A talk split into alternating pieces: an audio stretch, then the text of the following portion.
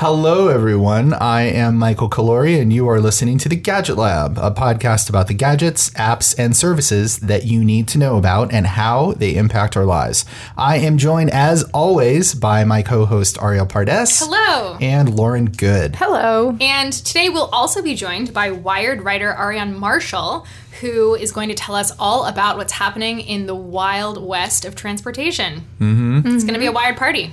Yes, and a little bit of housekeeping. It's going to be a Wired sponsored party, but we hope it's fun regardless. Kind of like when you go to a party and enjoy all the free food and booze, and then afterwards you're thinking, huh, that was sponsored? Yeah. So the Gadget Lab will now be running ads both for other great podcasts from our sibling websites like Vanity Fair and for products beyond the Wired universe. That's right. So you'll hear ad breaks in the middle of the show, and at the beginning of the show, from now on, into perpetuity. Uh, something else you might notice if you are a subscriber is that there will be a preview podcast popping up this week uh, in your Gadget Lab feed. It's a preview episode of a new Game of Thrones podcast. It's called Citadel Dropouts, and it's hosted by our friends Laura Hudson and Spencer Ackerman, both Wired alums who are now at the Daily Beast. Uh, the podcast is being distributed by Wired, and it's awesome. And if you're a Game of Thrones fan, you are definitely going to want to listen. Uh, the new season of Game of Thrones starts on Sunday, April 14th on HBO, and a new episode of Citadel Dropouts will arrive shortly after each week's Game of Thrones episode airs. Laura writes our recaps for Game of Thrones on Wired. She'll be doing that. So if you're a big Game of Thrones fan, you should be a big Laura Hudson fan, and you should listen to the Citadel Dropouts podcast and read Laura's recaps on Wired.com after every Game of Thrones episode. Can I tell you an amazing Game of Thrones theory that I heard this week? Okay, yes. Somebody told me that Game of Thrones is an allegory for climate change. And that as you're watching these geopolitical squabbles of people fighting for power in Westeros, they're ignoring the much greater threat, which is the fact that there's like this geological ice age coming for them all, and they're all gonna die unless they band together to save the climate of the kingdom. So that means that like the zombies and the dragons are metaphors Yeah. for what? Greenhouse gases. Plausible. Definitely plausible. I think it's amazing. Anyway, I can't wait to listen to uh, Citadel Dropouts. Yeah. Can't wait to see Yes. the new season premiere. It's going to be great. Yes. Are you guys uh, going to any Game of Thrones parties? Um, no. No. Is that not a thing here? Are you hosting one? No. I mean, I think I think you know, like The Sopranos. That was sort of a party, Okay. you know, because like you would go over and somebody would make a big meal and everybody would watch the new episode, and you know that was a long time ago. I kind of feel like a lot has changed about social watching of television now. Everybody just hangs out on Twitter. That's true. And or hmm. their Magic Leap headsets. It sits Yes. alone with a weird face computer. But it's time shifted now too. Like people watch it whenever the hell they want. True. It's not appointment television anymore. That's very true. That's very true. Okay, forget I asked. I may just be saying this because I never get invited to any Game of Thrones parties. Um, I, you know, I just let, us change the topic. yeah. Okay. Um, Well, let's get started on the news Yeah. uh, before before we bring Aarian on to talk about Uber. Yeah, I'll get started. Um, there's some big news in the universe this week. Astronomers have captured the first photo of a black hole, which has exploded the collective minds on the internet and off the internet. This is pretty exciting. Um, the photo, which you've surely seen floating around social media, looks like this kind of blurry red eyeball. Uh, but what you're actually looking at is a galaxy called uh, Messier 87. I don't know if I'm pronouncing that right. Is it like Messier 87? Does anyone know? The French. I would think maybe Messier, but I don't. I don't know. Well, it is a galaxy some 55 million light years from Earth, and the reddish part of the photo is a ring of light, uh, and the dark circle in the middle, which kind of looks like the pupil of the eyeball, is the black hole. So, to take a step back for a second, for those of you who are not super well versed in your black hole knowledge, um, a black hole is a region in space where the gravitational field is super, super intense. So nothing, including light, can escape it. So it's not like an empty piece of space. It's actually a space where there's so much matter packed in very, very tightly that it appears like a black abyss. So it's this extremely mysterious, profound concept. And it's actually been very difficult to prove the existence of a black hole. So Einstein famously comes up with this idea, um, but you can't like look into space and say, there's one, because light cannot escape it. Um, so the photo circulating this week is really cool and important, not just because it proves the existence of, of black holes or affirms this theory that Einstein came up with, um, but it also shows something about the sort of technological moment we're in. Uh, the photo took um, so much work to pull off. It's eight telescopes that are positioned on five different continents, uh, collecting all of this data that's then being synthesized through a supercomputer with like all these algorithms and all these researchers um, to produce this one singular photo that I think people on Twitter have been pointing out is like kind of blurry and like not that good of a photo. the internet reaction, per usual, has been the best and the worst. Yeah. Uh, let's see your black hole Yeah, photo. I was gonna say, let's see your Fourth of July fireworks photos, and then we'll talk. I would have like put a filter generally on terrible. it, but Right. like, Right. what do I know? And now there are the memes too, where people are actually using it as the pupil to someone's eye. You know, the the zoom in sort of thing, where it's you can if, if there was a an audible reaction, it would be dun dun dun, and then you end on the black hole pupil. Oh, it's infinitely memeable. I saw a great tweet, uh, which I will read to you, by Andrea Long Chu, who wrote, Ladies, if he doesn't text back, takes up all your energy, used to be a star, doesn't like having his picture taken, is 6.5 million times the mass of the sun, he's not your man. He's a black hole. Yeah, you know, been acting a little distant lately. So, uh, so Oh, my I- goodness. I, I know it's really bad, but um, um, so I have a question that may be a dumb question, but when this type of photo is assembled, captured, is there actually a, a moment where somebody presses, you know, a button and then it's captured? Or is, it, is there all just this, you know, data, this continuous data that's being pulled in, and then it's it's assembled into um, a cohesive picture? How does that work?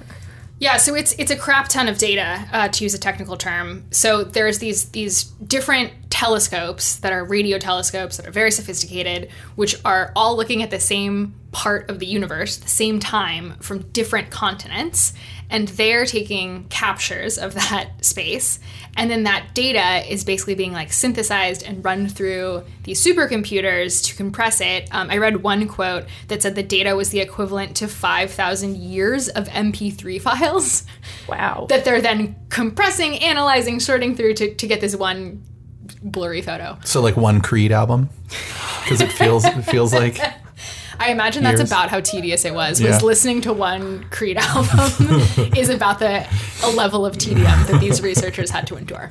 So it's not it's not as though there's a researcher sitting there looking at all of the feeds coming from these satellites and then saying, "That's it, that's the moment. Like, let's get it." It's it's actually it's to your point, it's synthesized and later compiled into, "Wow, man, they look, you know, forget triple lens smartphone cameras. Good lord, this is remarkable. This is actually like I when I read Wi- Wired's article about this yesterday by Sophia Chen on our website, which everybody should go read. It it actually blew my mind. Like there were a couple paragraphs where I had to go back and reread, and I was like, what? Like what?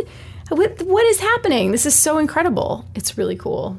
And yet, and yet people on Twitter are like, it's blurry. it's so blurry. I really hope that when we see um, new iPhones, new Pixels, all of that jazz later this year, we get some black hole memes in there. You know, when when when we're talking about the, the Pixel 4's revolutionary camera. I hope this comes back up again. might even Yeah, be able to take a blurry picture of a black hole. Absolutely. All right. Well, in um, not so encouraging news, Alexa's listening to you. Okay. Some people may have known or assumed that Amazon's Alexa needed a little bit of help from her human friends in order to get better over time, and that other virtual assistants work that way too. But some people might not, or some people might have thought that those audio bites were totally and completely private. Then on Wednesday, Bloomberg published a story about the workers employed by Amazon who actually listen to Alexa queries and help categorize them or flag them so that the service can get better can get better over time. The story says that there are thousands of people around the world who listen to voice recordings and transcribe, annotate, feed them back into the system. And in some cases it can get a little bit disturbing because those human contractors may even hear alarming sound bites from people like what appears to be a crime or sexual assault. Uh, although, according to the report, the workers have been told it's not really Amazon's job to interfere in those. But I think for a lot of people, this story has been slightly alarming because it just presents the reality that there are human beings working at these tech companies and working on these products who, in order to improve them, are listening to what you're saying when you use the wake word. And I'm going to apologize to anybody who has this on speaker right now. And every time I'm saying Alexa, it's probably triggering something. but you know, when you use the wake word at that moment, you are effectively granting the system, you know, access to your voice recording. And if you actually go into your Amazon Alexa app on your mobile phone, you can go back and listen to your own previously recorded little snippets or queries. But it turns out there are human beings on the other end, you know, listening to these too. Amazon also says that it takes great steps to ensure the privacy of the people who are making these queries, that your identity is stripped from the little sound bites so that people won't know who you are, but it's still a little bit uh, unnerving. And Lily Newman from our team at Wired is actually working on a story about this right now. So by the time you hear this podcast, it's probably up on Wired's website. But yeah, what did you guys make of this when this story published? I think it's a good reminder, just at a very high level, it's a good reminder that all of these things we think of as artificial intelligence are at least in some way powered by humans, right? Like none of these things are operating on their own in silos as intelligent machines. Like there are always humans behind the scenes, and unfortunately, the humans are the ones who often get saddled with the moral blame when something like a crime occurs and no one reports it, right?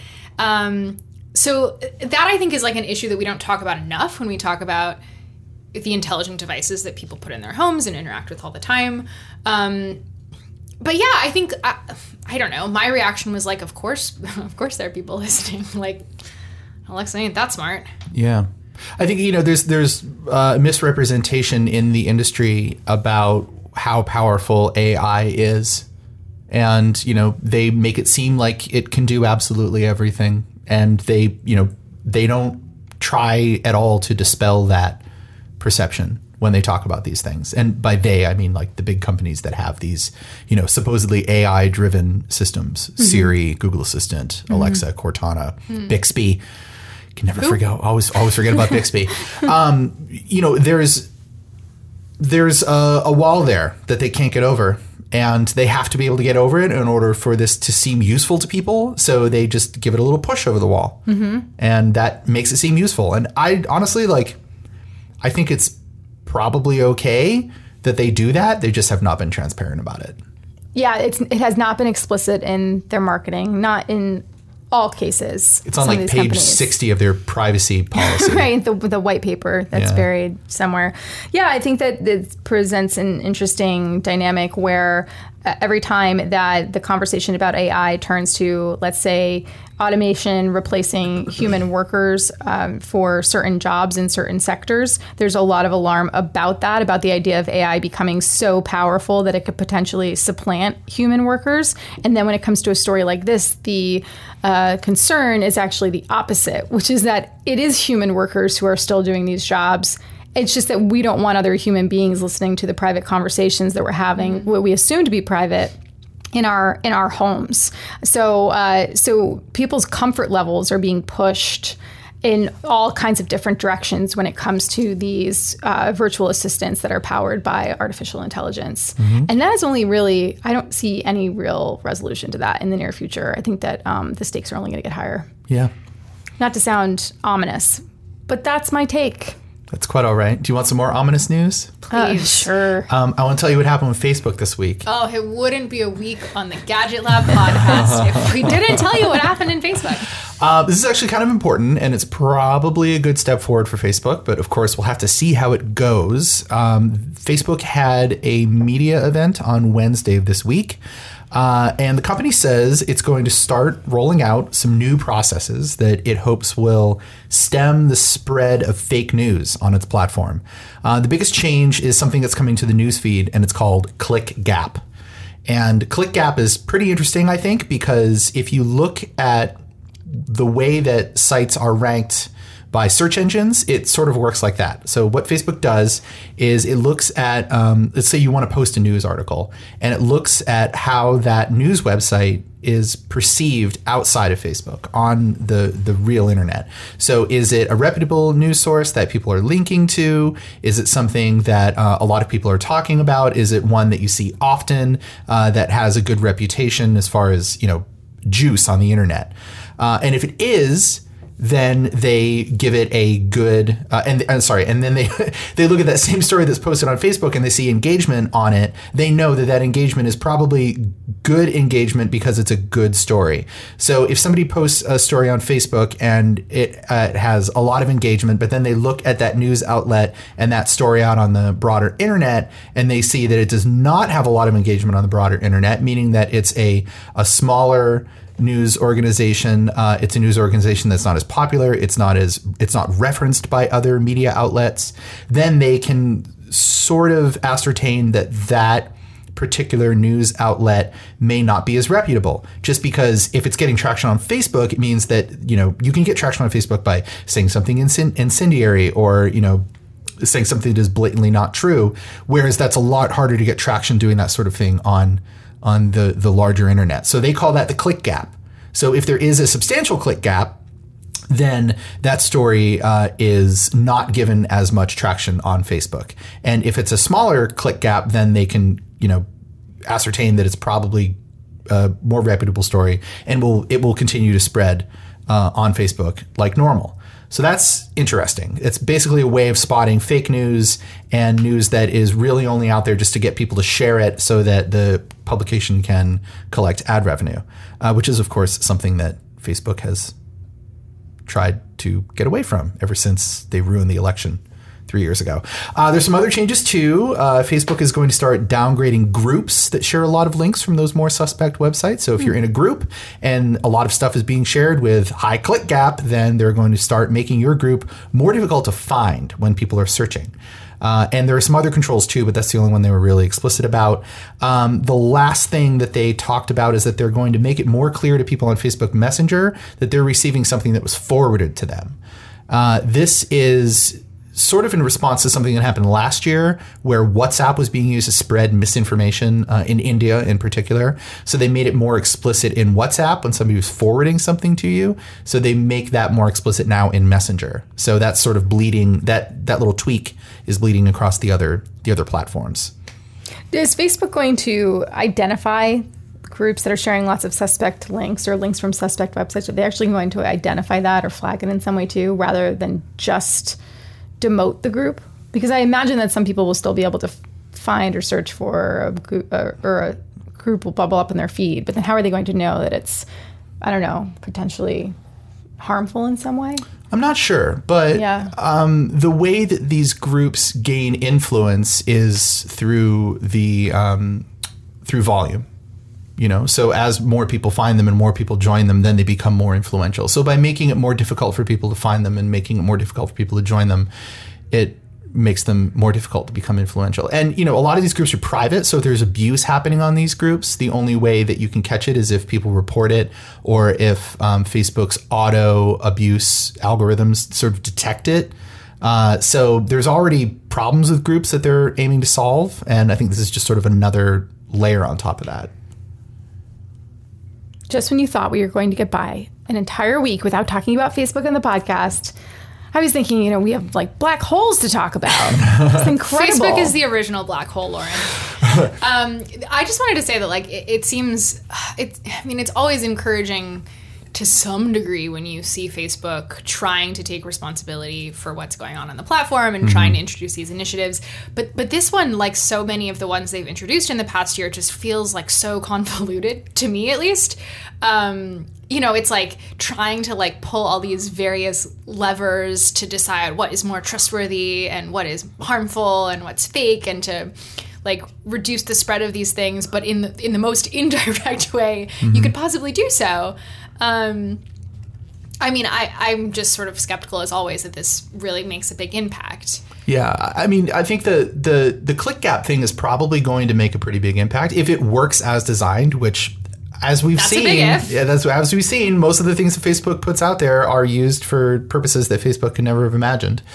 Um, the click gap thing would would probably work to keep the shadiest websites from getting passed around as much as they are on Facebook. The ones that are kind of in the middle, who knows?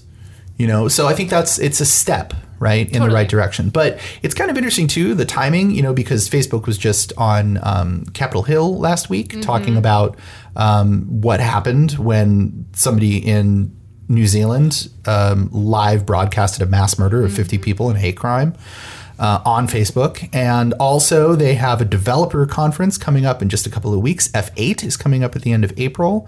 Uh, and there will no doubt be a lot of talk about how these changes are going to affect developers who are working on apps for the Facebook platform. So um, you know, there's a, there's always a lot going on with this company, but there's a particular there's in particular a lot going on right now. Um, the larger view of this also is next year is an election year, and now that the the sort of secret formula for gaming Facebook is out and in the wild, it's probably going to be a lot more, more prevalent. So I think it's good that they're taking these steps now to tamp down fake news, but you know, as we keep saying, let's see what happens. It's kind of scary. Anyway, that's it for the news this week. Um, why don't we just take a break and then bring on Aarian? Sounds great. Great. Well, as we are taping this podcast on Thursday afternoon, Uber has filed to go public. And so we asked Aarian Marshall, a staff writer at Wired who covers the transportation industry and covers it quite well, if she could step away from her desk for a few moments to join us, even though she is filing at this moment. Thank you. This is live journalism happening right now. Thank you so much for joining us. What do we know so far from the S1? Oh man, so I'm still an, an S1 if you haven't had the uh, pleasure of reading through one. Um, is very long, um, like 300 pages ish. So I'm I'm still kind of slowly reading through it.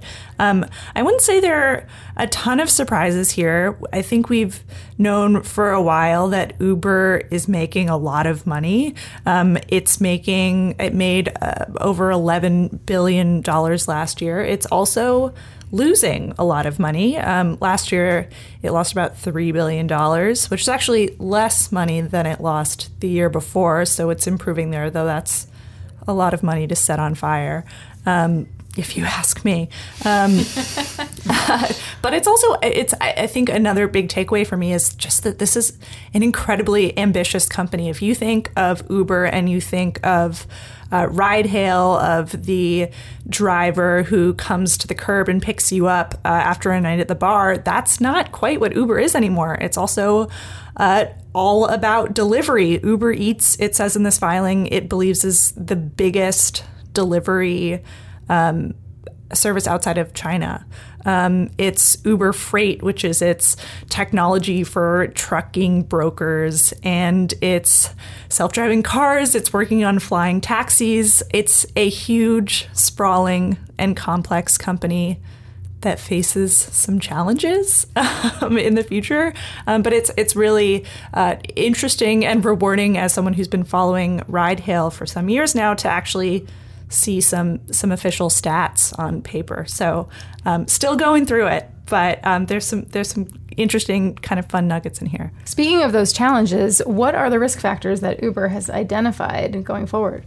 They've identified a bunch of them. I think what, one of the things that, that comes up first in this filing is it essentially says there is still a chance we may never be profitable, uh, which is uh, seems big.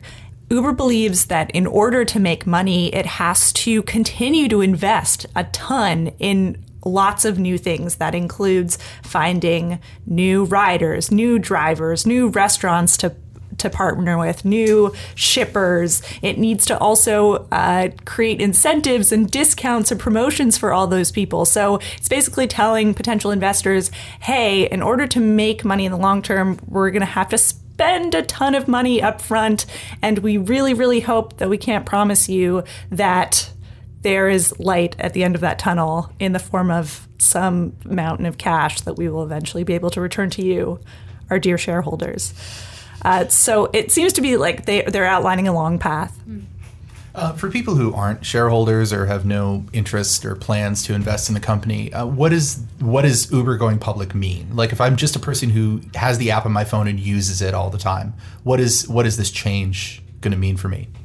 I don't think it's going to affect your life immediately, uh, except that uh, a company being on the public market means it's uh, can sometimes be more responsive to um, kind of the public uh, image of what a company is. You know, if uh, Ford, for example, uh, it comes out that they were doing something horrible, you're going to see their stock price tank. So, uh, in theory, there might be a little more accountability there, but I, I wouldn't expect, I don't know, your Uber driver isn't going to show up in like a gold plated car because.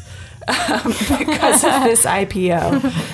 But I do wonder if that means a company starts to take more um, uh, short-term risks and you know maybe emphasizes or focuses on products that are going to offer a return more quickly than making long-term investments and uh, things that I don't know could in the long term benefit the consumer more, and especially now that we have Lyft's financials as well. So these are two directly competing companies that that can now look at each other's. You know, it's like they can see each other with their clothes off every every quarter yeah. and be like, I, I see you, so I know what you're doing, and this is how we're going to we're going to make a decision now that's maybe a little more based on the bottom line. I mean, I think that's always the potential when you've got somebody who's got to answer to share, shareholders now four times a year. Yeah, and speaking of Lyft, I mean, I think it goes without saying that this is kind of a big year for ride hail in general, not just because of Uber's IPO, but because Lyft is, is also going public. Um, are there big differences in their strategies there, or has, has there been anything that's come to light in terms of how they're differentiating while going through this transition at the same time?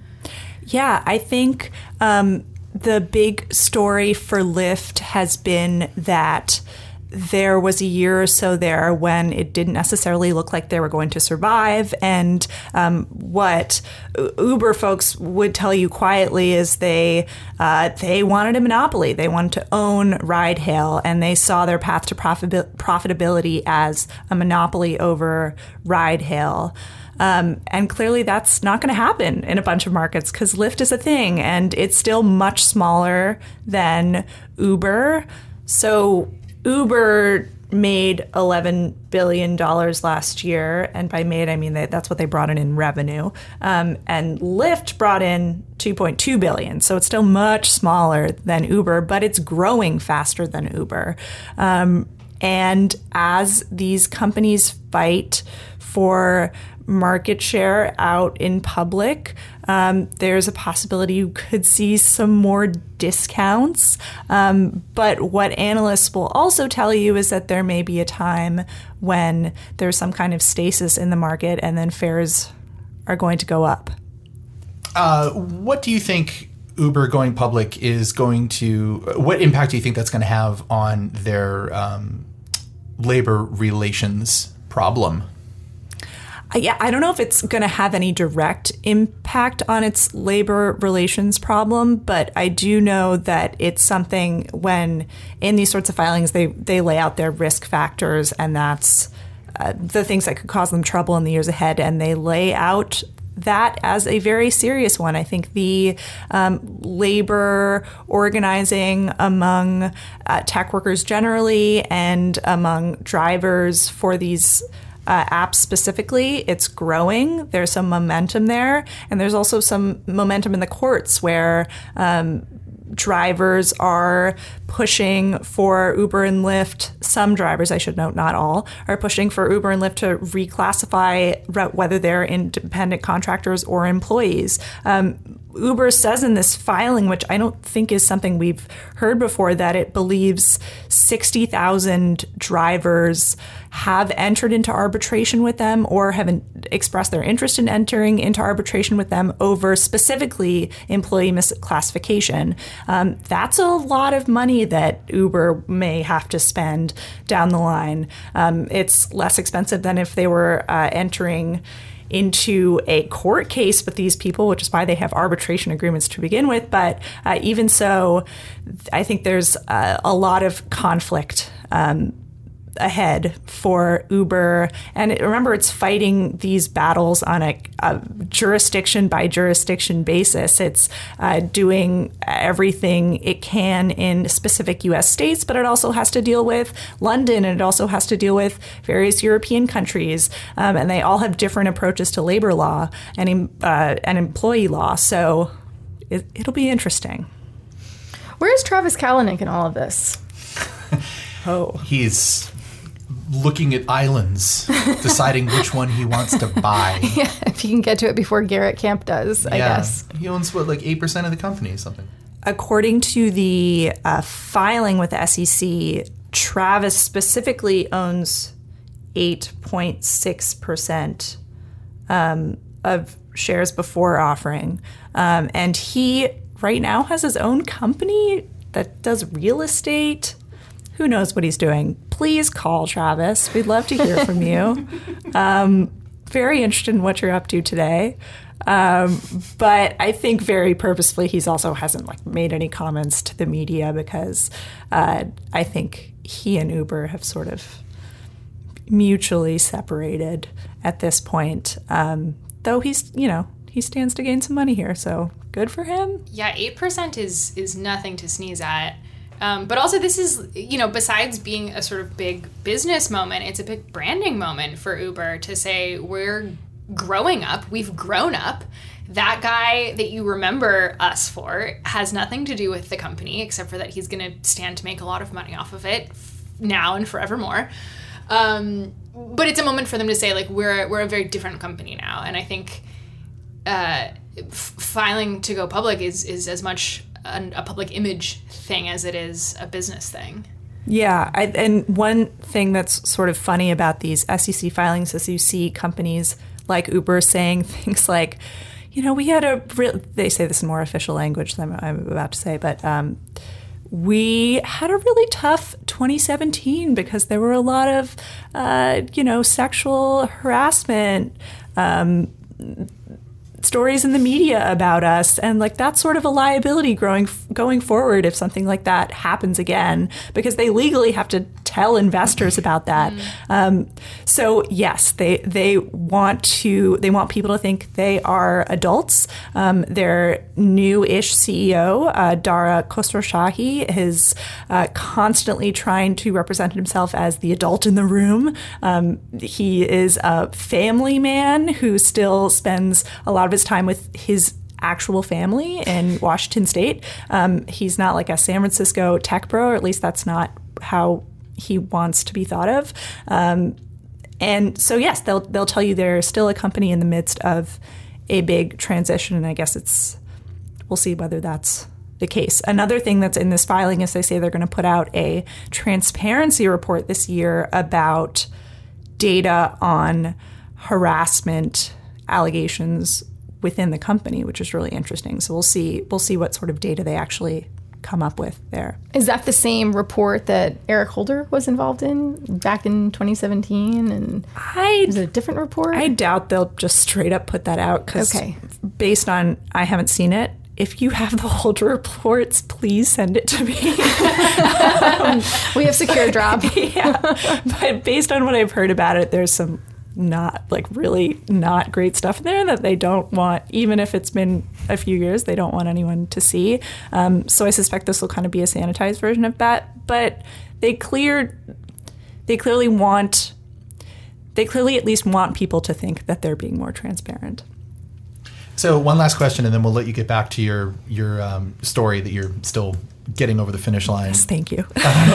um, there was uh, a lot of talk over the last couple of years about Uber developing technology for flying cars, for self-driving cars. Does this stuff show up in their in their filing, or is this something that they talked about, but now they have to be more realistic about because they have actual shareholders to answer to?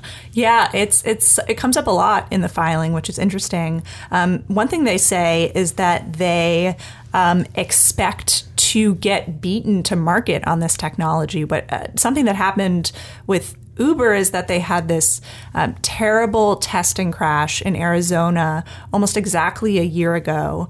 Um, it, it, killed a woman there, which was horrible. And they ended up dramatically scaling back their testing efforts. And right now they're only testing on some streets in Pittsburgh, and they've kind of had to slow their roll and rethink the way they are dealing with safety and testing for self driving cars.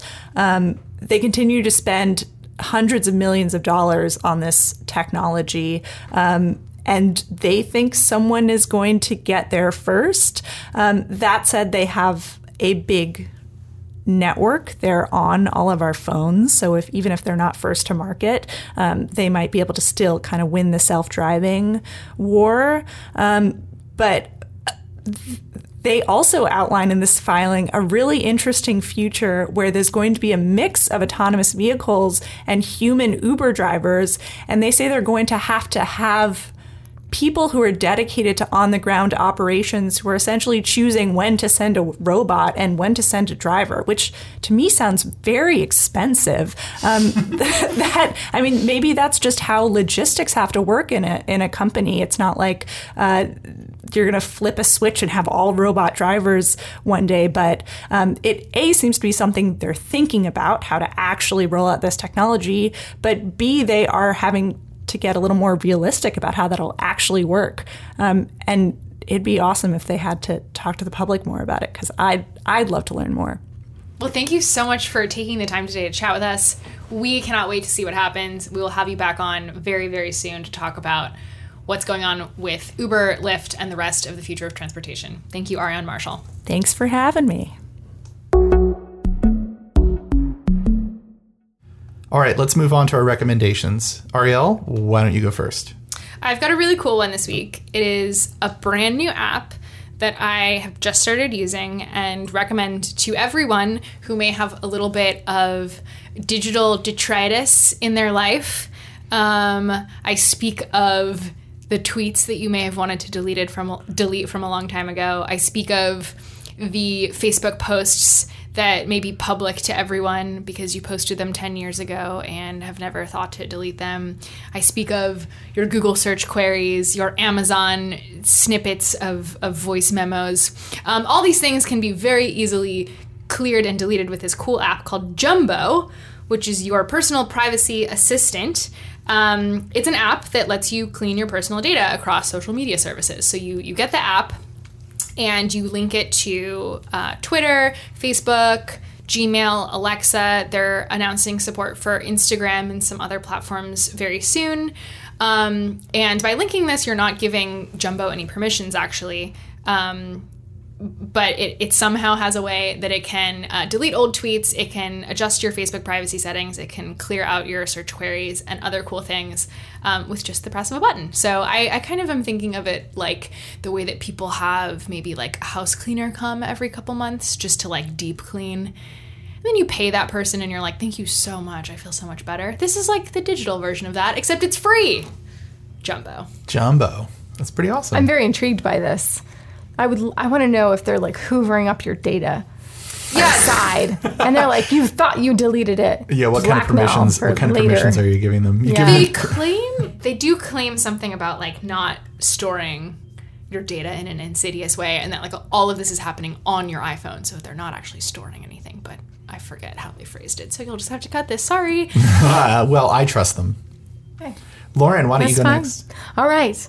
Um, my recommendation this week is a little slice of heaven on the internet. Oh my goodness. Yes, it's an Instagram account called One Bike One World. Oh, it is my goodness. a Scottish man who has taken to exploring uh, exploring the world, but I think he's largely been in Europe on his bike.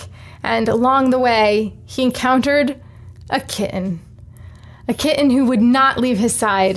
he scooped up the kitten. Turns out she likes bikes and she loves him. He named her Nala, and he got her a little basket that sits on the front of his bike.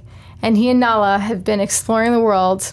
He just got her spayed. That was the Instagram content this week. And the two of them together is just some of the most touching stuff I've seen on Instagram in a while. Uh, also, I love cats. So, so that may be part of it. For some of you who don't love cats, you might not find it quite so endearing. I don't know. There's something really endearing. I don't know anything about this guy, but he's a big, burly dude with this tiny little kitten traveling the world. And I think you should go check out One Bike. That's the numeral one, One World, and both numerals.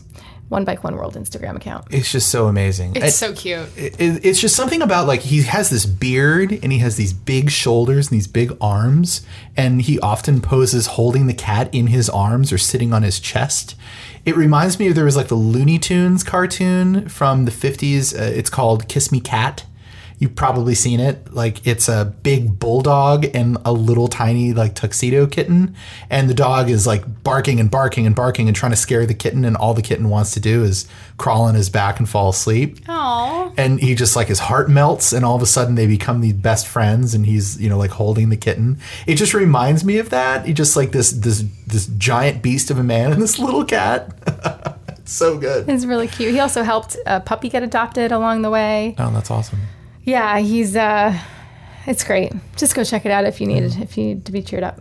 It's also he just he's seems like a really pure soul. He's like a good dude. He Yeah, has- let's hope. Let's hope it's not a milkshake duck. can you imagine? Am I not supposed to say that? no, no, you can say Okay. that. I, I feel like now that you've said it, someone is going to dig up the thing that will make us all hate Oh, this I hope not. Oh no, I hope that's not. terrible. I have faith. All right, MC, what is yours? Oh boy. Hey, do you like movies? What's a movie? Not the kind of movies you like. How do you know? okay, so you may remember about a year ish ago, I recommended uh, a service, a streaming movie service called Filmstruck. Uh, Filmstruck is was RIP. Filmstruck was a service for uh, fans of not just movies but cinema. Um, and I say it like that because you know it's like art house movies and serious movies and important quote unquote important movies. I'm doing air quotes right now. Um, Filmstruck was a joint venture between uh, Turner, which owns Turner Classic Movies, uh, and a lot of you know stuff from recent years, and uh, Criterion, uh, the people who are film preservationists and are um, rapidly sucking up all of the great movies from around the world that have made a big impact on our cultural understanding of each other through film. So that venture sunk. They decided it wasn't worth money anymore and they stopped doing it. So Criterion spun out on their own and launched their own streaming service. It launched on Monday, April 8th. Uh, and it is a monthly subscription of $11 a month, or you can buy a whole year for $100. And it gives you access to a vast library of Criterion streaming movies. So if you're a fan of art house cinema, or if you're a fan of Agnes Varda, or if you're a fan of Akira Kurosawa, or Ingmar Bergman, uh, or David Lynch. David Did you say Lynch. David Lynch already? I have not said David Lynch yet. They don't have all the David Lynch movies, but they have like Lost Highway and The Elephant Man and Eraserhead. So you can get like halfway there with David. Firewalk with Me. You can get halfway there with David Lynch if you subscribe to Criterion. Anyway, it's fantastic. Um, I'm a I'm a charter member. Like right now, I think if you sign up, they give you a bit of a discount. So I did that, and I it's amazing. Um, I've just been building my list, and it's all like old Italian shit from the '60s. So Arielle, you have to come over, and I'll make popcorn, and we'll watch all those boring black and white movies with subtitles that you love. Can't wait. I'll bring Am the I wine. not invited? Oh yeah, no, you're invited. She just gives me shit about it all the time. Oh, Anyway, we have one last thing to tell you about before we go. As you may know, Wired is part of the Condé Nast media family. We're a big company, all different kinds of publications like Vogue, The New Yorker, Vanity Fair, and occasionally we get the chance to tell you about something that is great that is happening somewhere else in the Condé Nast world. So this week we want to tell you about a great podcast being produced by one of our siblings. This week, we want to tell you guys about Little Gold Men, the award season podcast from Vanity Fair. The Oscars are, in fact, very over, and the Emmys may not be until September, but in Hollywood, award season is kind of a year round event. Why else would so many great TV shows suddenly be premiering in April? Or so many movie stars getting ready to fly to Cannes? It is Cannes, right? Cannes, Cannes, Con. Cannes. Con. Each week, the team of Mike Hogan, Richard Lawson, Katie Rich, and Joanna Rob- Robinson discuss the ups and downs of awards races and the biggest topics in Hollywood that week, from the much hyped final season of Game of Thrones to the extremely early 2020 Oscar predictions. Award shows may be one night only, but the process of getting there is a year round event, and Little Gold Men explains the campaigning, the favoritism, the occasional dirty tricks that everyone endures in order to stand on stage and hold that gold statue. Subscribe to Little Gold Men on Apple Podcasts or wherever you get your podcasts. And that's it for this week from the Gadget Lab. That's it. Lauren, tell people how they can find you on the Twitter. I'm at Lauren Goode with an E. And how about you, Arielle? I'm at Part Esoteric. And you, Mike? I am at Snack Fight. And you can bling us all at Gadget Lab. And was- we'll be back next week talking about what? What are we talking about next week? Next week, we are talking about, well, we're going to have a guest in, but we'll let you know later. The microblading expert. Yeah, the microblading expert. It was all so smooth.